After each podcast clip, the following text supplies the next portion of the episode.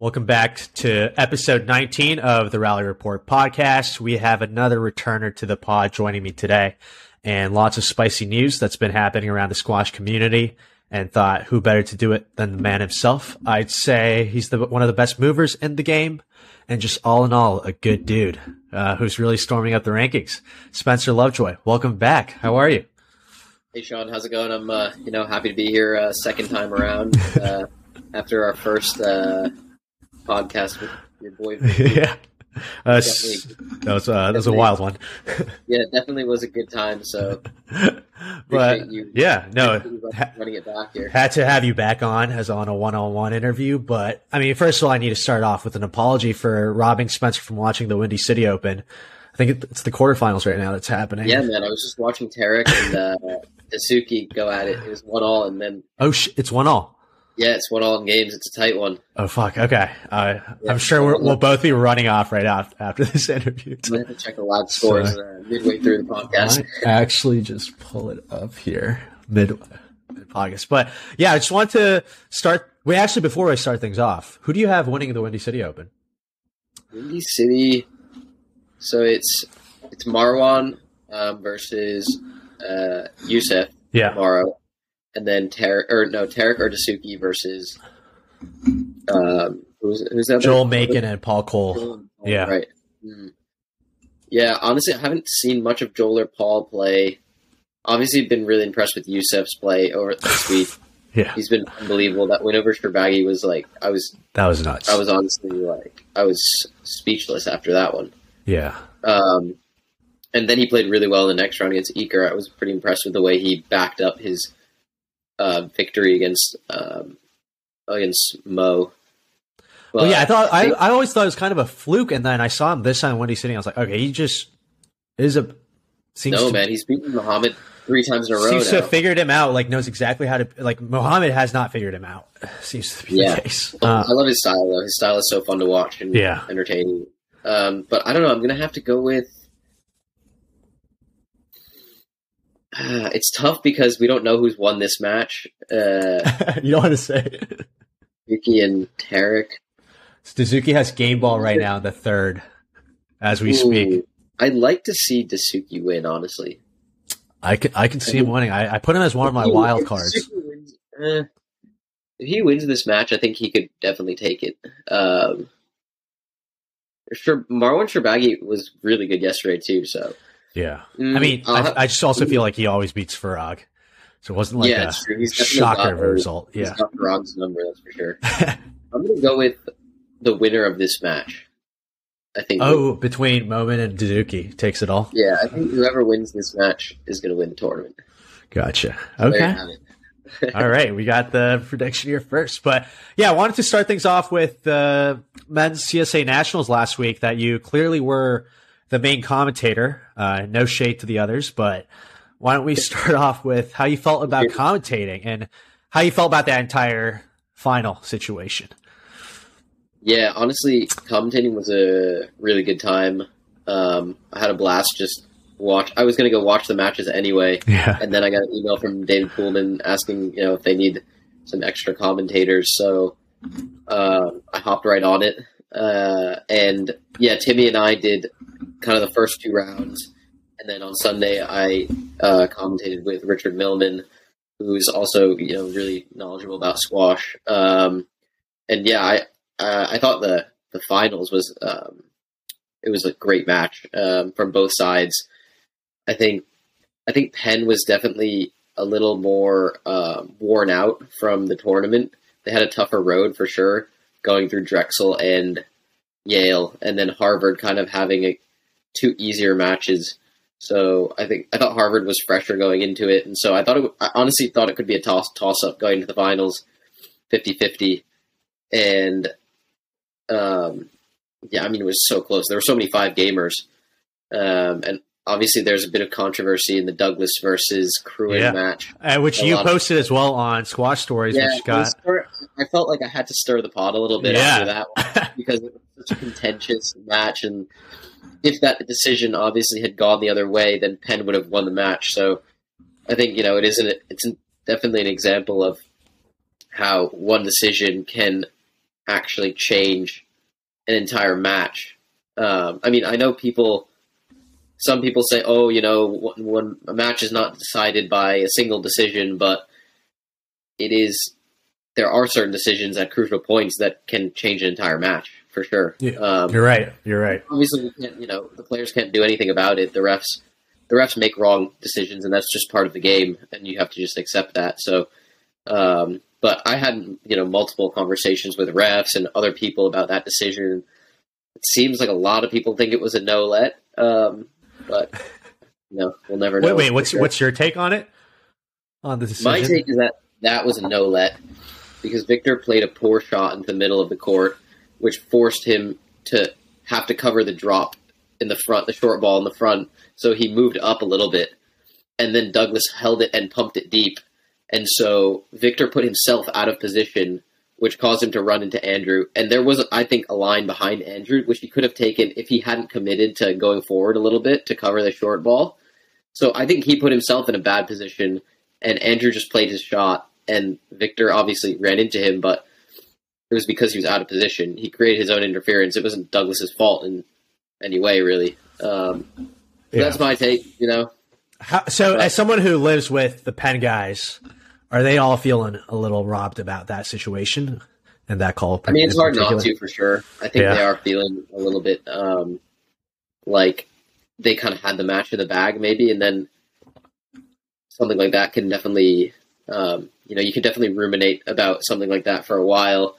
But I'm sure Gilly has, you know, talked to them a lot about it, and I'm sure that they're all going to learn from the match, and they're going to take positives from it. I think there's, it's tough, but it's always like really important to always try and find the silver lining and um, try and grow from like a brutal loss like that because even though it sucks in the moment, losses like that are like are definitely going to make you better if you find a way to um, find a way to kind of grow from them.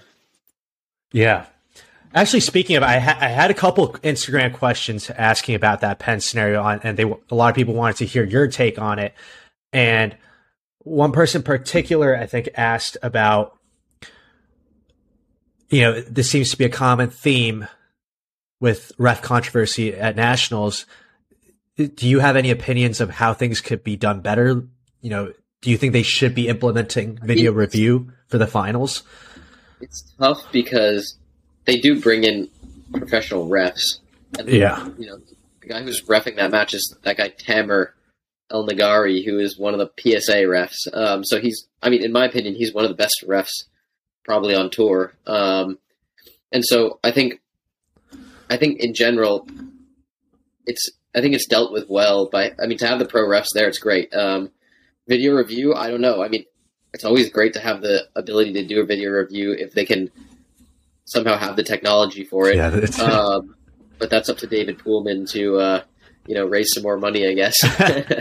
Um, so we'll see. Yeah, but yeah, I think it can always be improved if if we have the technology and college squash is always improving and getting more competitive. And at some point, if it's so competitive that these little things kind of make a big difference, then I think they should be implemented.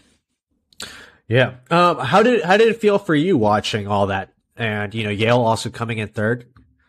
Uh, yeah? Yale had a good showing. Yeah. Yale did you did you feel the itch to go back on court, being like, I could kind of you know contribute right now to the Yale team? Oh team? man, I think I, I accidentally dropped an f bomb on the um, on the commentary because I was like, um, I was which which match? in the semifinals when they were playing Penn because I was like, my heart was racing for them. You know, I almost felt like I was out there, and Timmy was like, you know, are you like, are you feeling it right now, Spence? I was like, yeah, my my heart's effing uh, effing racing right now. Yeah, that was you know that was an accident. But does it does it kind of upset you being like how great of a team they've created over there right now, and you know if you could have been a part of that because it's such a deep team Yale has. Yeah, no, I mean not necessarily. I think that um, you know it kind of is what it is. You're when you're in college, you're bound to the team that you have, and Yeah. you have to do the best with what you have. And sometimes you have a great team, and sometimes the team is you know is not as strong, and you work with what you have. And I worked with what I had at Yale, and it was a great experience. And I tried my best to um, instill a good culture in the team that hopefully they, hopefully the guys still, um, you know, they still kind of, um, they kind of use that culture that I helped create on the team while I was there, and other seniors that were there created while we were there. So I think it all kind of builds on on itself, um, and that's why the alums are, I think, get so excited to see that you know future teams doing well because they feel that connection, obviously, to the program, and you know they know that they went through those four years and they were part of that team culture and they contributed to that team culture that is today. You know, um, because there's um, you know there's so many people that were involved in all of these teams that had a big impact at one point or another, and they're part of the history of those teams. Um, so I think no, I mean, I mean, part of me, yeah, part of me. I mean, when I was in college, I never our team never won a first round at nationals, which was a little tough. But yeah, um, and as much as I wish I could have, you know, um, it just didn't happen. And but I'm I'm more than happy to see them doing well now, and I'm, I'm really happy that Lynn is doing well and Campbell is Lynn and Campbell seem to make a really great um, duo as like the head and assistant coaches there, and the team seems to buy into their um, into their style. So it's great. It's great to see. So yeah. And before we move on, we know that individuals comes right after nationals. Um, I wanted to put you on the spot of who you think is going to win individuals. So I was having a conversation with uh, Sabrina Sobhy today. Uh-huh. Um, we were just hanging out after our morning training, and we were both like, "If Youssef wins the Windy City Open, if I'm Youssef, I take that prize money and I pull out of individuals because it's like twenty. If you win the Windy City Open, you have twenty five grand or something, Right. Um, and you're not allowed to take that if you're a college student. oh my so- god! How, If, so, he were to take, if he were to take the money, he would become un- ineligible to play individuals. But if I'm Youssef and I win the Windy City Open, I don't think there's any reason for me to play individuals. that's a phenomenal point. That's a phenomenal point. Um, how much has he secured already? Him making it to the semis. As a semi-finalist, I think at least fifteen grand or so. Get out of here! I, I'm I'm pulling out. Uh, You got to pull out. Pull up the numbers for you if you want. I have the, uh, yeah, that would be that would be fantastic. I have the, I have the information here. That's crazy if he has to give up because you know you know the prize money doesn't The come. tournament loves it. The tournament loves it because they get the money back. the Walter family will be thanking Youssef if he wins. Doesn't accept the prize money. That's so funny. I didn't Um, even think about that angle. Yeah, it's a funny. Oh wow, this is actually a big. Oh, this is a bigger pot actually. Um, yeah, so the semifinalists get uh thirteen thousand three hundred bucks. Yeah. Runner up gets twenty two thousand, and the winner gets thirty five thousand. Wow. Big difference. between the winner and the I personally do think Youssef could make it to the finals on this one. I think he has a great chance. so. Wow, and he is the top seed right now for the individuals. I So just think that. Yeah, I just think that Youssef maybe in his first final, maybe just not as experienced as whoever he plays Yeah. against. So that's the only reason I wouldn't take him in the final. But and he's I had a you know he's had a pretty brutal um, tournament overall. But um, Yeah. who knows, man? He's unpredictable. So that would that, that is. I mean, I'm glad you brought that up. back to your original question. Um, if Youssef plays, ah, you just never know with him though, because sometimes in the college matches he can go a little walkabout, and you know it's a 19 inch tin as well versus 17 inch tin, which I think makes a big difference for his like attacking game. Hmm. So I think I would have to back. I mean, Marwan won in 2020, didn't he? Yeah, I mean, I, this is why I think this tournament is so fascinating and fun. Very unpredictable. You never know what you're going to get out of these players. We're all, all top class. Yeah, and I mean Andrew's right in there too. I think Right. he's number three seed. I think uh, we won't reveal the seedings, but um, you guys are gonna do that with Stu tomorrow. But um, yes, I am. Yeah. if I were to pick one, um, I think I'd go with Victor. I think I'd go with Victor for, for this Yeah. year. I think he he kind of didn't give a great performance in 2020, so I think he might be hungry to kind of reassert himself and get in there and try and Yeah. win again. I think it's his senior year as well, right? So Yeah, is it his senior year? it is a senior year. He's graduating. it is. They're all graduating. I feel like. Yeah. Well, I mean, Uh. if Youssef's on his game and he's playing well, I think he's the favorite for sure. Yeah. Well, you know, speaking of CSA, and I, I know, I've, like, not really asked you any personal questions to this point, but you've had quite the career yourself, and I, I know you you've mentioned your process in other interviews, so I don't want to make this too repetitive. But the question I have for you is, what was the most memorable win and the loss that hit you the hardest during your time in college? During my time in college, Yeah. and my most memorable win would probably be my um, my win over Youssef. Youssef. Yeah. in um, at Princeton. Uh, that was my senior year. walk, walk us, walk us through this one.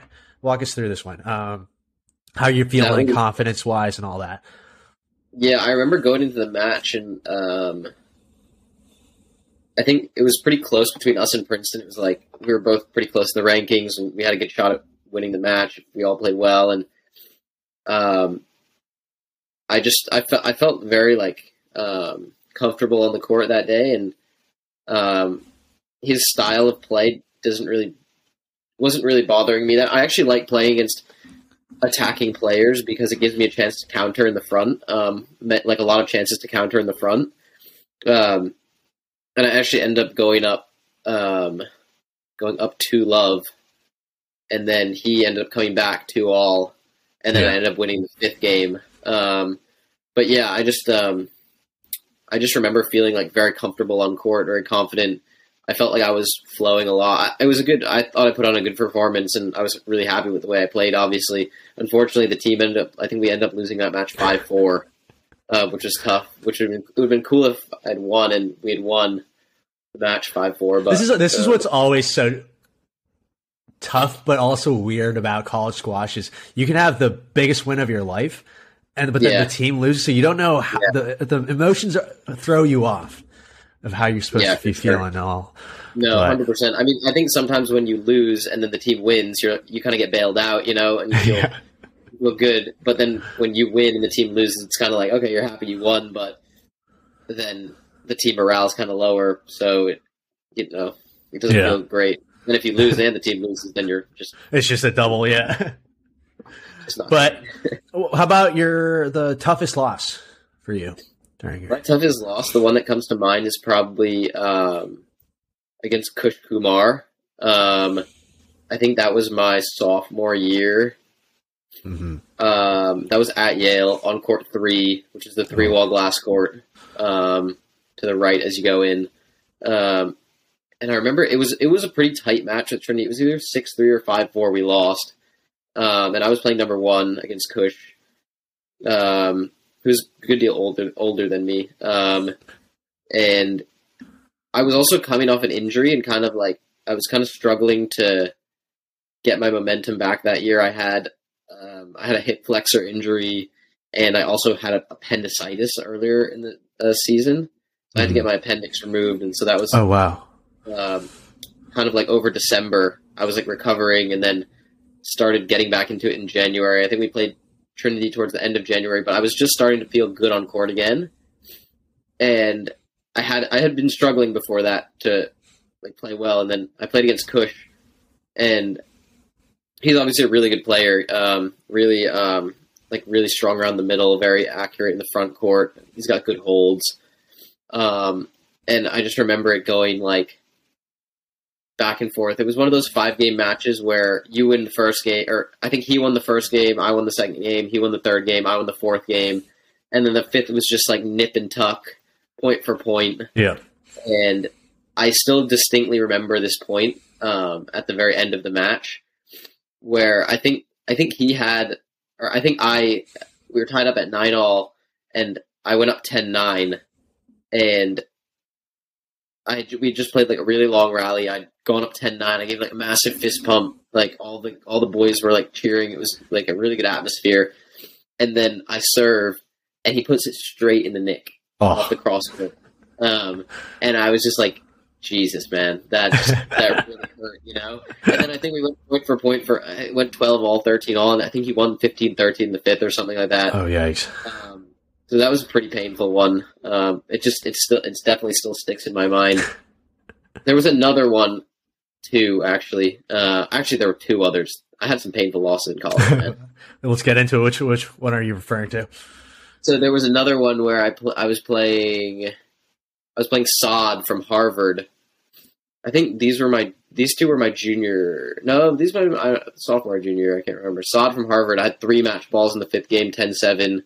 Ended up losing that 12-10 or 13-11. Oh, And then Ashley Davies, I was up six love in the fifth game. After Yeah. getting chopped, in the first two I lost like 11-3, 11-3. uh-huh. Came back, won the next two games. He was starting to get tired. I was up six. Actually, I remember this distinctly.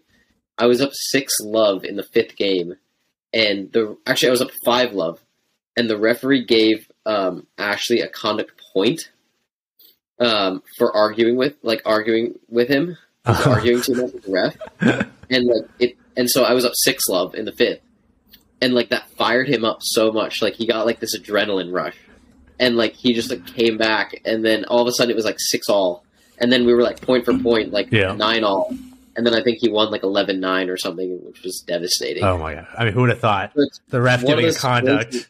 Yeah, it's one of those situations where you're like, shit, man. Like if the ref had just not intervened, maybe I would have won that match. Why'd know? you have to yeah step in there? Yeah, I mean, you know, I had the six love lead, so I shouldn't have blown it. but- yeah, so those are my three. Yeah. I lost. But I mean, I, I want to talk to you about the CSA in particular because I think it's fascinating to me, and I think this does apply to you especially because I think it really happened from your arrival where the level of play just became world class. And now we got a situation where the best kids in the world are not going straight professionally, but coming to the U.S. college to compete and also juggle the pro circuit. And I'm I'm setting all this up because I wanted to ask you did the rise of other players in the rankings get to you in a negative way or do you think it just you know put fuel to the fire You mean the rise of players in like like highly ranked PSA players coming to college? i, I guess i'm asking did you try uh, doing more pro tournaments because of seeing you know other kids making it Oh, I see. I right see. yeah yeah No, I don't think so. Honestly, um, it was like you said. Like it was always a goal of mine to go pro and play pro, and it was Yeah. all part of my own, you know, my plan. Um, my plan was to up my ranking while I was in college, so that I could um, be in a good position to start playing pro when I graduated. Um, and I, you know, I think I did pretty well at that. You know, I I told you previously that I had goals of you know reaching a certain ranking um, by the time I graduated, and yeah, I, I mean, I never really, I never really focused on you know what the other players were doing, how their rankings were, because I, I I have no control over that. Um, Right. Obviously, it's um, I think it's pretty impressive that players like Youssef and um, Victor have been able to get such high rankings while in college, um, especially with the workload and everything. They travel so much and they miss a lot of school, and it's really difficult. I know it's difficult because I also traveled. I didn't travel as far as them for some tournaments, but it was still difficult for me to keep up with the workload when I was traveling for tournaments during college. Um, but so that's really amazing what they've done. Um, and I think you're right. I think only it's only going to get stronger and more players in college are going to probably start playing PSA while they're in college, and there's going to be more highly ranked PSA players in college as we progress and as college squash gets stronger. yeah so you, you were able to just block out whatever everyone else is doing and Yeah. just went your path Yeah, I mean, I just never really, I just never really used that as a motivation for myself. I was always, I always knew, or I didn't know, but I mean, I was always working on the things that I needed to work on to improve, um, and trying to improve my level, trying to improve my ranking, um, so that I could get better, not so that I could catch up with um, Mhm. other players. Um, right because I think when you start playing that game, it's you're you're just kind of digging yourself into a hole because you're not really focusing on what you need to do to improve your level, which is what's going to cause your ranking to improve um, as a as an effect. Um, so by focusing on you know what other players are doing and how other players are doing, it just I don't know, it's just not very Yeah. productive um, overall. Uh, so, you know, I think about it very matter of factly. If it's helpful for me, I, I, do it. If it's unhelpful for me, I don't do it. So. um, and it's it's been what a year or two since you fully transitioned as a professional now. Um, it's been so I graduated in 2020, and then um, we had a year of COVID. I mean, I started playing pro. I tried to play tournaments during COVID. There weren't many, but so I've technically been a full time pro since um, the summer of 2020. Um, but really, since like 2021, because I would say, yeah, I would say I've been probably pro since I would qualify from the beginning of 2021 because that's when they're really worse. Yeah, let's let's let's take out the 2020 year. Yeah, let's just uh, yeah, into that one. But um, yeah, how are you? How are you feeling right this very moment with your game and squash and your decision to have yeah, gone I mean, pro? Year, like pretty much a year, a year from going pro. I, I, feel like I've made a lot of progress over the last year for sure. Um, there's so many positives to take away that I think get lost, and um, you know, always tending to focus on what you don't have rather than what you do have. Um. But I think over the last year, obviously my rankings improved, um, which is just kind of you know it's proof of my hard work that I've done off the court. Um, and being at the national center has been like a dream come true. Um, we've been working really hard over there. Physically, I've definitely improved a lot. Uh, mentally, I think I've gotten tougher. Technically, I think I've um, I've definitely pinpointed parts of my game that can be improved and trying to chip away at that as well. So yeah, working on I'm really working on all the um, all the different parts of my game that I need to be a top pro, and I, I um, is there a specific thing you're working on right now that you'd like to share, or is this confidential? We got to keep that. Uh, we got to keep that in the, uh, um, in the notebook. no, but I mean, um, if if if I I, I would give uh, kind of just a just a hint of dab of a kind of a general idea of it. Um, just working on being uh, more severe um, in the front court.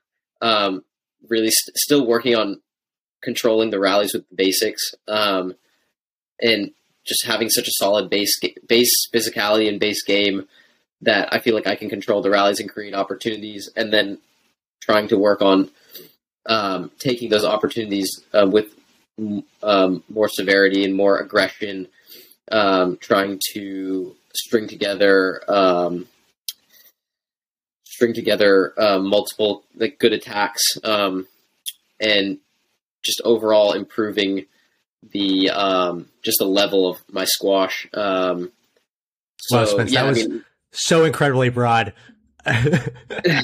none of your none of the opponents like really not giving away anything there. You can go talk to Ong Beng Hee if you want to know about that. He'll probably tell you. Um, so no, you, you mean, moved to Philly last fall, right? Did I get that right? Yeah, yeah, last fall. Okay. Gotcha. Yeah, I mean, yeah, I mean, in terms of like physically, we've been doing a lot in the.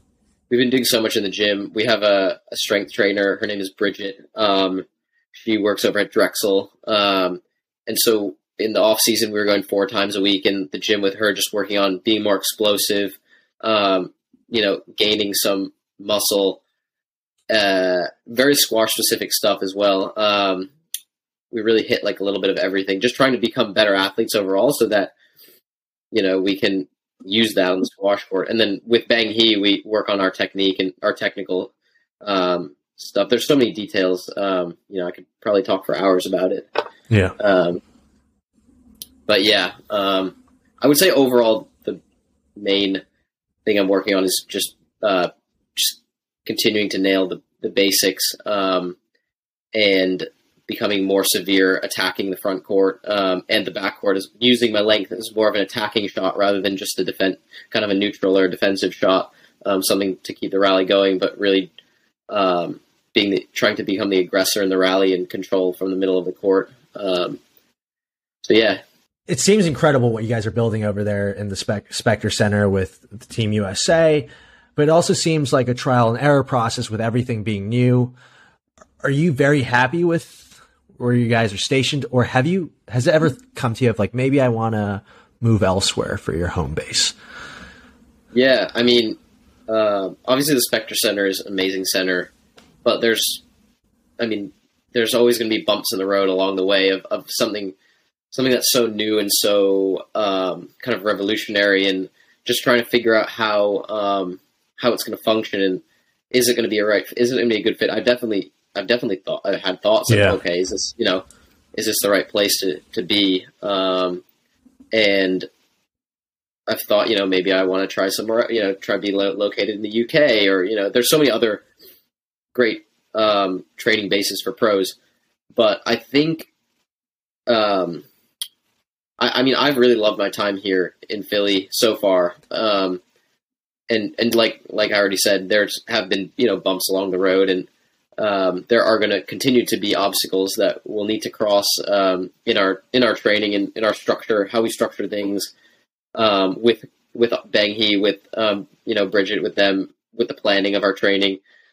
Um, but in terms of being in the city, I, I mean, I love being in Philly. It's close to you know where I, I'm from in New Haven, um, only like a three hour drive. So I like that it's close in proximity to my parents, and I can kind of go back and see them when I want. And I like the city overall. I, have a bunch of friends here, so social life is good. Um, and then just also, I think just being part of the Specter Center in kind of the greater, um, like the greater cause is something that I've thought about a lot in the past couple months. Is um, kind of being a part of this new wave of American players coming through and trying to inspire um, a next another younger wave to come up and join us uh, at the Specter Center has been something that I've really thought about a lot and has definitely motivated me in like you know a greater way. Not not just it's not just myself like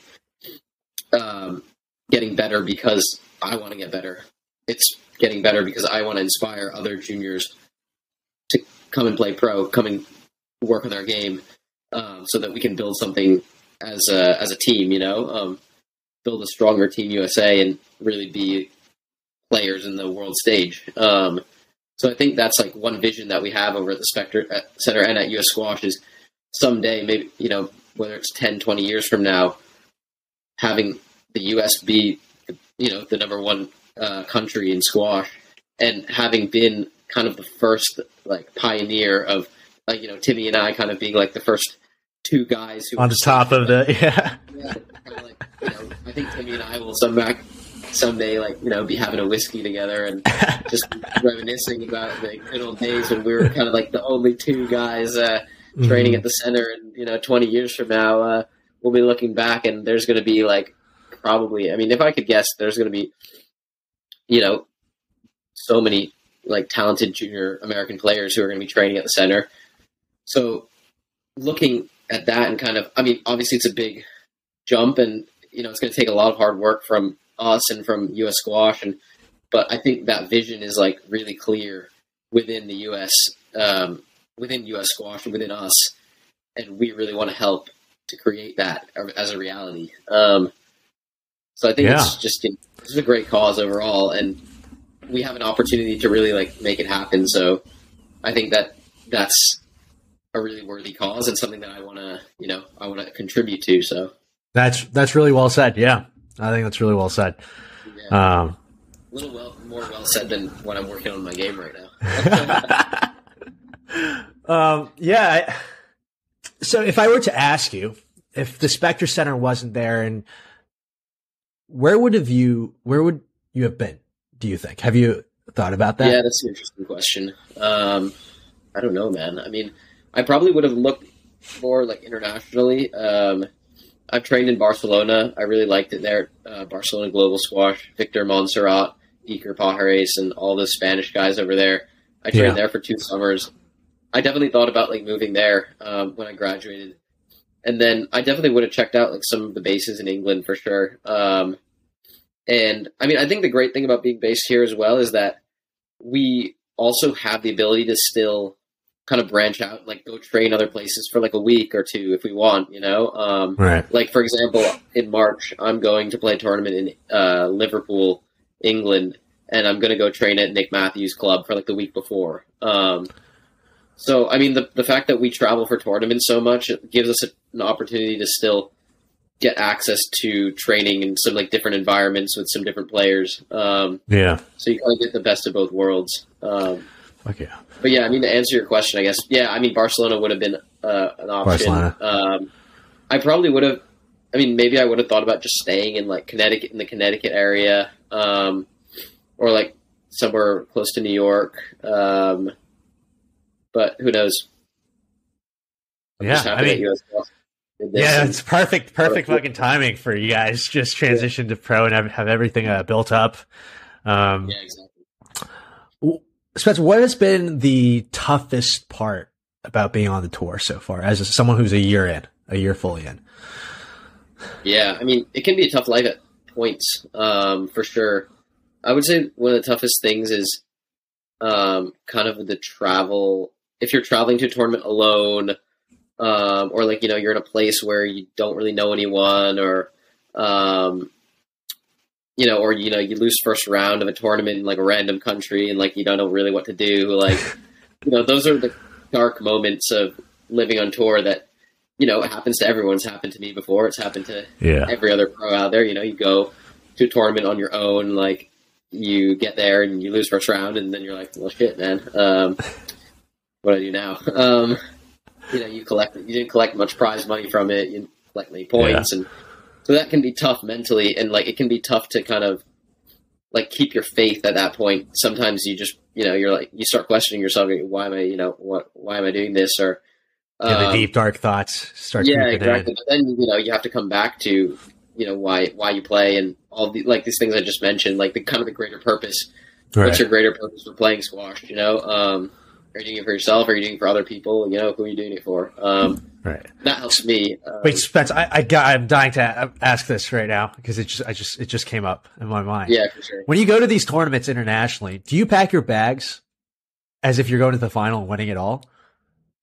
Yeah, of course. You bring enough. You all, you always bring everything, all the Oh, gear. sure, yeah. yeah, yeah, Well, that's another thing. Like booking flights and stuff. yeah. um, that can be like a little annoying sometimes because you know you want to back yourself to make it to the Right. final. The final. Um, so you know you book your flight from two days before the tournament to the day after the tournament or the night after the final, or and then sometimes you lose lose early. So um, you either like try and stay there and you know kind of train with other players, or you have to change your flight, like take the um, kind of just bite the cost of like changing flight and then um, going back early. That's another like difficult part. Um, another, another. I mean, another thing that I've kind of struggled with a little bit, I would say, is kind of just the um, like the financial aspect can be tough at times. Um, just because, um,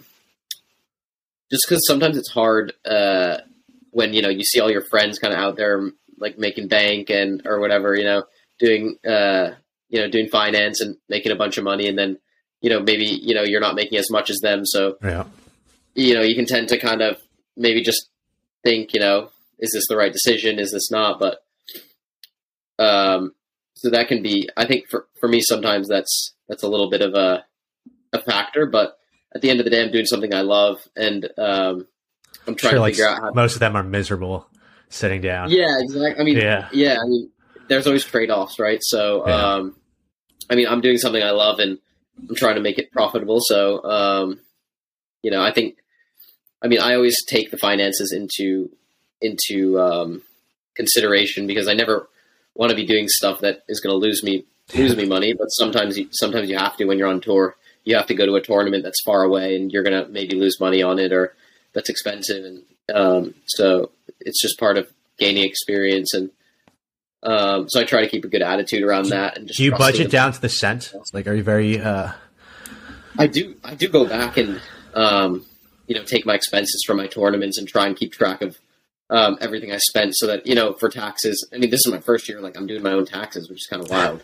Um, so Yeah, I, actually, same here. I just submitted my taxes, kind of crazy, but like and I was like, "Oh, I get money back." I didn't know this was a thing. yeah, exactly for expenses and stuff. Like you know, I think for squash players, it's especially important to keep track of Oh. expenses Yeah. so that you can write off um, their ex- expenses um, to kind of offset your taxes. Um, so yeah, I mean, I've gone back to you know all my tournaments from 2021 and kept, kept track of you know every expense that I used at those tournaments and um, tallied it up, and you know I'll submit that with my tax uh, documents and everything. Um, Yeah. but yeah, um, but in terms of like the lifestyle, I, I I love the lifestyle of being a pro. Kind of you know because you kind of get to make your own hours. Um, you basically work out for a living. Like you go to the gym. Like Can't you pump iron, you do some fitness. You know, I Yeah. mean, you know, the the cardio can be difficult sometimes, but Yeah. um, uh, and then you get to play a game. You know, you get to play a game.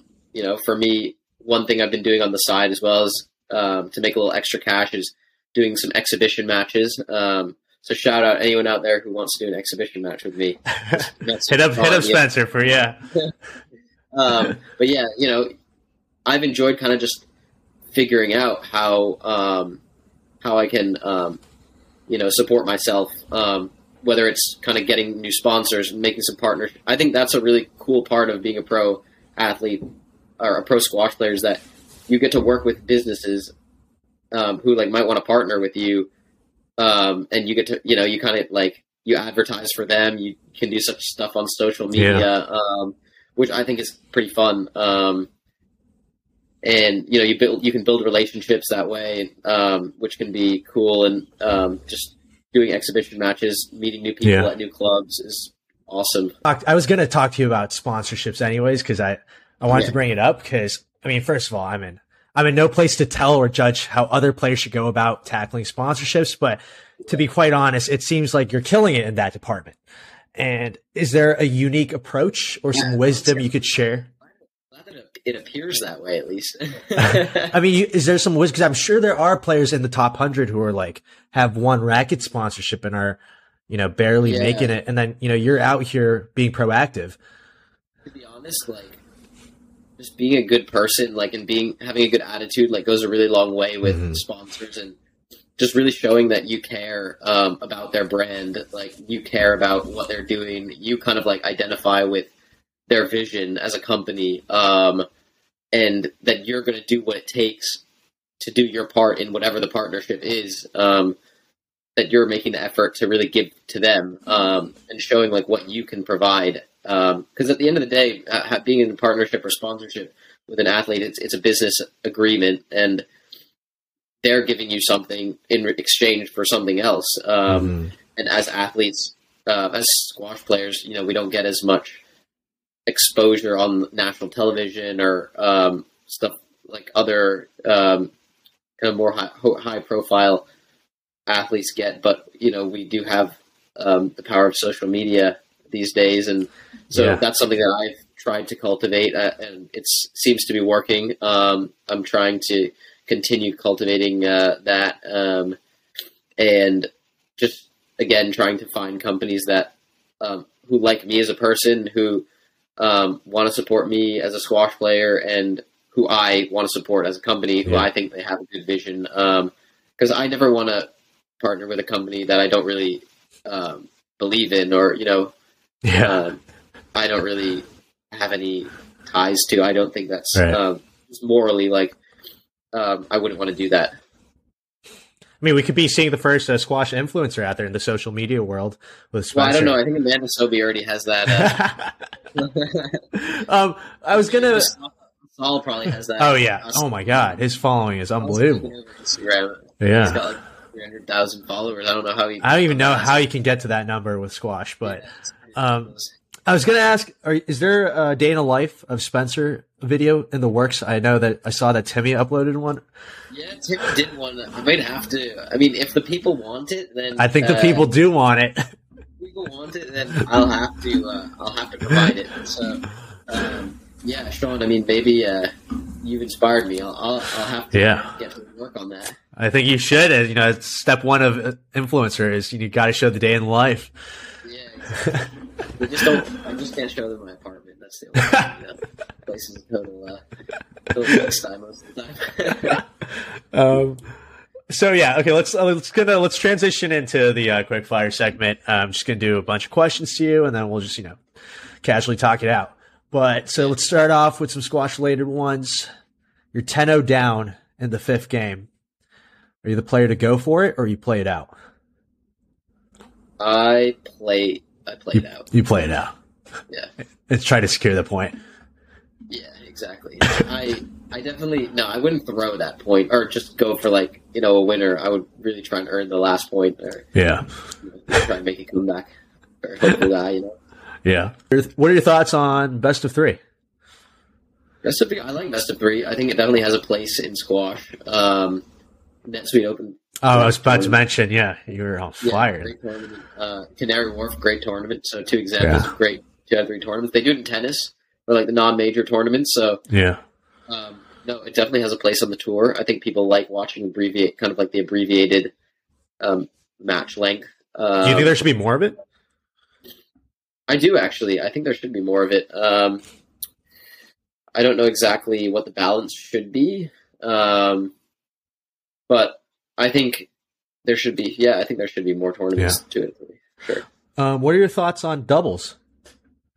Doubles, as in hardball doubles, or doubles on the singles court, like the international style. International like style. That, so they, that's the one they play at like the Commonwealth Games. And, yeah, that one. Um, Pan Am Games. Um, I honestly, I've never played, um, and I've honestly never watched. I'm, i mean, I watched some. We actually have a court over at the Specter Center. Um, have you ever played on that? No, I've actually never even gotten out. I've played hardball. I've actually played hardball doubles a bunch in like the last couple of weeks. Okay, what are your thoughts on hardball doubles then? I actually really like hardball doubles. I think it's like really fun. They have the SDA tour in the right. US, which is yeah. actually a pretty big tour. They have like mixed doubles, like you know, men's, women's, and I think it's like it's cool to have that team camaraderie again. You know, uh-huh. you're with a partner rather than just by yourself, and it's a little more social. Um, and they actually get massive crowds. Um, like I was yeah. playing a 5K at the Philly Racket Club um, here in Philly a couple weeks ago, and mm. they had a doubles, an amateur doubles tournament on, and it was like the last match of the night on like a Friday night, and they had kind of like the beer tap flowing, and you know everyone was drinking. There were like fifty people like just watching like these kind of like middle aged guys just like play, and the rallies were like epic. Like people were diving yeah. all over the place, like hitting nicks and three wall boasts, and it was pretty. uh It's pretty entertaining. People get into it. So did that, did that itch you to jump on that the SDA tour? Honestly, I think I might play uh, a little yeah. bit. Um, I think it's it's a good way to just kind of change it up. Um, again, like it's just fun. You know, it's more more social. Yeah. To follow that up, who would you pick as your partner? Well, I actually talked to I don't know if you know Celia Pashley. Um, she not. coaches the Sacred Heart uh, women's uh, girls um, high school team. Uh, she uh-huh. was here last weekend. We were catching up, and we might be playing the mixed uh, mixed doubles nationals this year if uh, I don't have any uh, oh, wow. conflicts. But yeah, I don't know in terms of in terms of men's doubles. I played with Chris Sachvie a couple times. Um, he's the head pro Canadian? at Specter Center. Canadian, can- yeah, yeah, yeah. Yeah his older brother. He's the head yeah. pro at the Specter Center um, of the club club portion of the uh, the center, and he's a great player. I would definitely pick him as my partner if I played an SDA event. Yeah, um, I have to ask you, what are your thoughts on commentating commentators for squash? And is that something love, that you might want to do yeah. in the future? I mean, I love the, I love doing it. Um, I mean, I got a lot of compliments on it, so I must have done a decent job, I guess. Um, so well, I thought it was I thought it was great. You know, it brought a more casual atmosphere when you and yeah, were doing sure. it, and I think that's I think, it's fun. You know. Yeah, I think we were trying to kind of strike a balance between kind of keeping it lighthearted as well as ed- still educating kind of yeah. viewers on like what's going on and you know what's the strategy, what's the what's the ta- what are the tactics here, what needs to change, what doesn't, you know, um, yeah. strengths and weaknesses, stuff like that. Um, but yeah, I mean, it was something that came pretty natural to me. I found, um, like going into it, I'd never done it before last or two weeks ago, and uh, I just found like it was pretty. It just felt pretty natural for me to talk about squash. So yeah, um, yeah, definitely something that I'll probably continue doing uh, in my free time if I have you know free time and there's tournaments in town in Philly or whatnot. And I do think um, like it kind of got me thinking like I think eventually college squash should create kind of like a squash TV version of um, like a, for college squash where they have a kind of a centralized website um, to cover all the college squash matches with commentators, and you could kind of like even during the regular season, you could kind of go to that website and you can watch. Right. That's a brilliant idea. Maybe like uh, not for every school, but for like the top eight schools or something like. Um, and then you know it would cover like all the national championships, and um, I think that would be um, pretty cool um, and a great way to keep growing the college game. Yeah, oh, I agree. I think that's a brilliant idea. I think they should. You know, yeah. Poolman should really uh, hop on that. I'll, I'll have a word with you about that. um, yeah, we'll probably have to raise some more money. it's always the money. Um, what are your thoughts on nicknames for PSA players? Um, I like the nicknames. I think sometimes, you know, they get a little, they can get a little, um, like some of the players don't have the best nicknames. I think, but there's something that in mind you right now mm, that you're thinking of. I don't want to hurt anyone's feelings, you know. Uh, uh, but um, I think overall they're they're good. They could they could be better, but yeah, they're like the nickname gotcha. thing. But I think the nicknames could be better. Better quality. Have, have you ever discussed what your nickname should be? Oh, I actually haven't. I don't know. I mean, I feel like it's one of those things that definitely just has to come organically, you know? Yeah. Um, Never force it upon. Force it, but that's what I th- like. I feel like sometimes they force it a bit. Um, I agree. Yeah. On squash TV, I think they need to just put a little more thought into it. Uh, you know, not give someone yeah. a nickname if it's not really like a good nickname, you know? Yeah. No, I agree. I am fully with you on that. Um, yeah. What are you thinking of coaching post career or no? Um, it's definitely something I would be interested in, um, whether it's like college coaching or kind of like opening my own academy. Um, even like working for US Squash, I think would be awesome. Like something I would love to do. Yeah, like 20 years um, from now, you and Timmy grabbing the yeah, helms. we running the national team or something. Uh, That'd be cool. Yeah, yeah. I would definitely like to stay in squash. I think. I mean, it's been such a part, like a huge part of my life from now, and I mean, right now, I just couldn't see not having squash as part of my life, or you know, a big part of my life. I mean, that was one of the things that really urged me to go pro. Is that like when I graduated, I just there was no world in which I could imagine where I would stop playing squash or squash would take like a back seat, you know, uh, right. in my life. So yeah. I was like, okay, I have to stick with it, you know. Um, obviously, if there comes a time when I'm like, you know, if you know I lose interest in it, then you know things change. But for now, you know, I really love uh, I love the game, and I want yeah. to keep, keep um, involved in the game, and I can definitely picture a future where I stay involved in the game. So, I mean, it doesn't hurt to have that Yale degree in the back of your pocket, oh, yeah, sure. just in case you want to venture into other things. yeah, exactly. Yeah, but, but okay, moving on to most underrated player on tour. Most underrated, like in like the top hundred or like the top like any just anyone. Just just anyone. What do you think is? Hmm. I'm trying to think who's underrated out there. I think like someone like uh someone like Nathan Lake. Nathan wow, Lake, his I name has been mentioned before for this question. Like because yeah, he's he's a really good player, and like recently, I think he's like found really good form. Yeah, and I think he's really capable of making like some big upsets. Um, and but I just don't feel like people talk about him much. You know? Yeah, um, no, I agree he's like capable of making big upsets in tournaments and um, like he's done he's done really well last couple. So see, uh, he's stationed in the U.S. but not in the Specter Center. He's actually out in Chicago because uh, him and Haley Mendez are engaged, I think, and uh-huh. she's in uh, business school out there at U Chicago. Uh, okay. So, okay.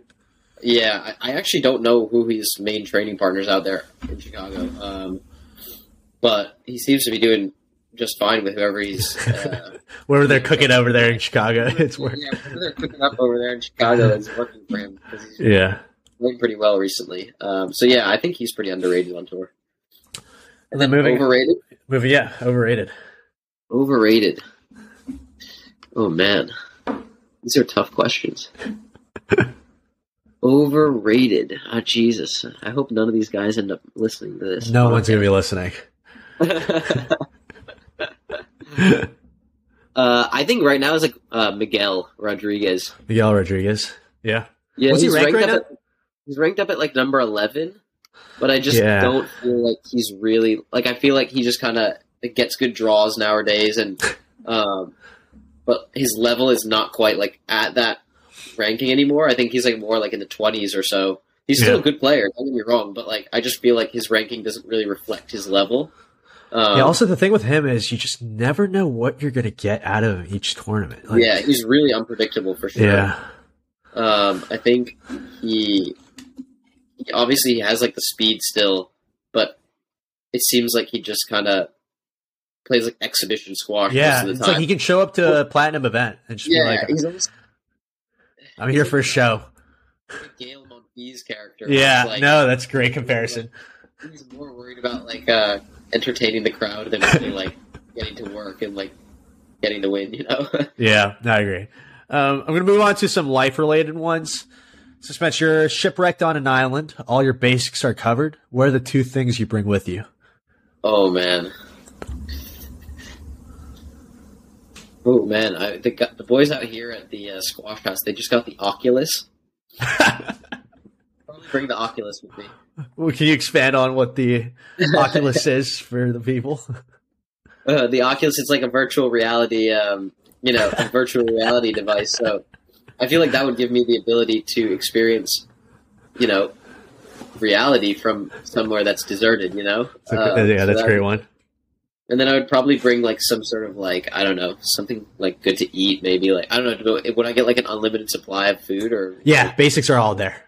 Yeah. The basics are there. Okay, I don't know. I'm trying to think what like I really use every day. Um, I don't know, man. That's tough. I I, thought you were going to say one of your sponsors. There's some J Press clothing to keep you warm. Oh shoot, that would have been a good one. You're clever, Sean. I should have helped the brand. Maybe I'd bring Raya Eyewear with me. you know, to yeah, the sun. sponsor. that's a good one. Okay. Um, Yeah, yeah. best and worst purchase you've ever made. Best purchase.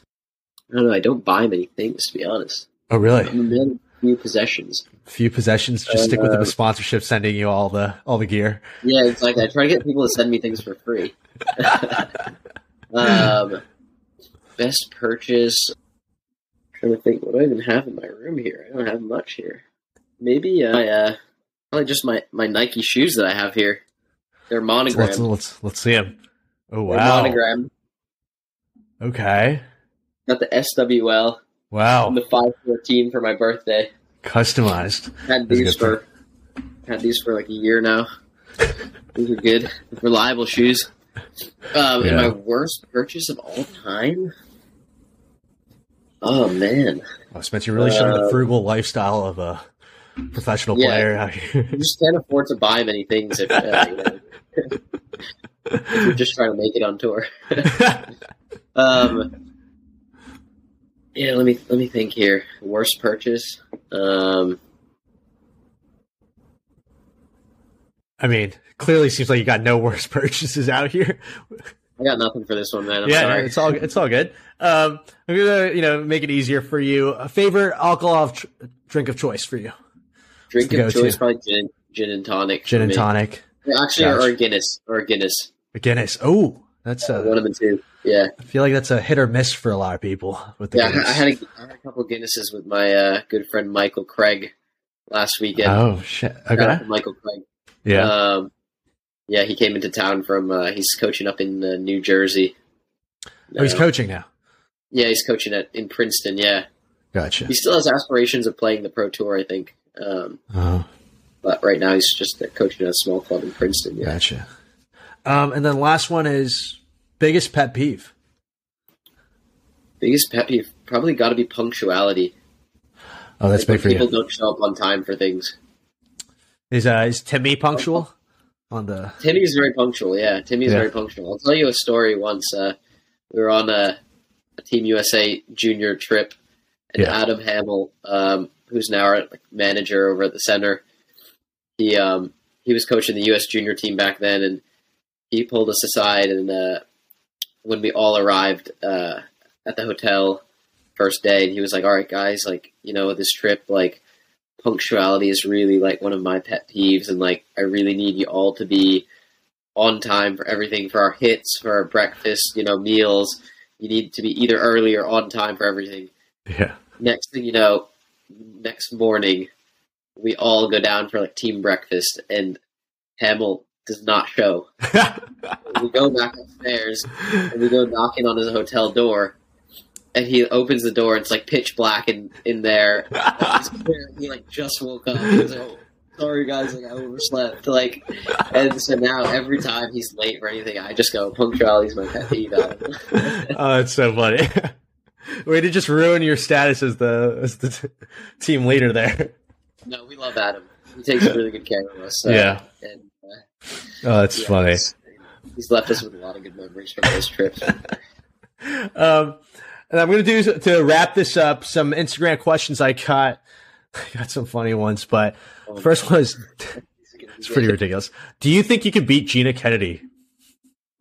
Yeah, That's one of the- Gina Kennedy for sure. Yep.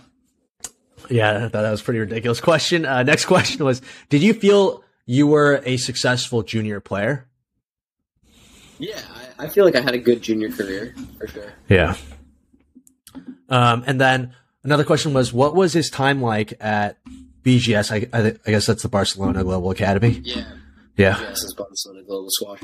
It was great. Gotcha. I love BGS. Like I said before, it was like you know, it. Um, I was considering you know trading there full time. Yeah. Um, but I felt like after going there, I actually played some of my best squash um, of the time. oh shit. Um, okay. Both times I went there, after I came back, I played really well in tournaments and um, felt really good. So shout out to BGS; they've got a great Yeah. program. Um, anyone looking to kind of like travel or like do like a kind of like year abroad or something, if you're looking to like take Spanish classes or something, I think BGS is a great option. Do you speak Spanish? I used to speak it better in high school and like in college. I took some Spanish classes in college, and when I was there, I was okay. Um, but I've just totally lost it since then. I Yeah. haven't really like spoken at all. So definitely, uh, definitely uh, rusty. and then the final question is, where did he learn his table fixing skills? My table fixing skills. I think this is one of your uh, Oh. housemates. Uh, Yeah, we had a big um, we had a big collapse um, of our kitchen table uh, Oh, a couple no. weeks ago. We had too much uh, partying over there. yeah, man, just too much you know too much pong, too too much pong going on. Yeah. But I, we were just having dinner, and uh, one of my roommates, James Flynn, just leaned down on it, and the whole, like the table was like this, and it just from the middle just collapsed like that, uh, Yeah. straight down, and everything fell off the table, and uh, we kind of pieced it back together. Um, we had like a screw, you know, like a a Uh-huh. screwdriver or a you know a drill and some screws, and we kind of just put it back together. And if any of the viewers want to see what the table looks like now, uh, you hit me up. I'll send you Uh, photos. it's so funny. It does not look great, I have to say, but it's functional. Functional. That's that's all that matters. Um, exactly. You know, you can Yeah. eat dinner also. So all right, so I'm gonna wrap it up there, folks. Before we do wrap it up, I do want to mention to Spencer that Tarek Momen did beat Fares Dessouky in the fifth game. wow. Yeah, All right. just so that's go his pick. Yeah, I've got to go with Tarek then. That's uh, his pick. the in the Open. So hope he comes through for me. Yeah, but um, just want to say thank you to Spence for coming on and doing the podcast with me. Appreciate it. Yeah, man, no problem. Always a pleasure being on here with uh, with you at the Rally Report, and looking forward to hearing more uh, juicy squash stories from you in the future. And uh, you know, hope to be back soon.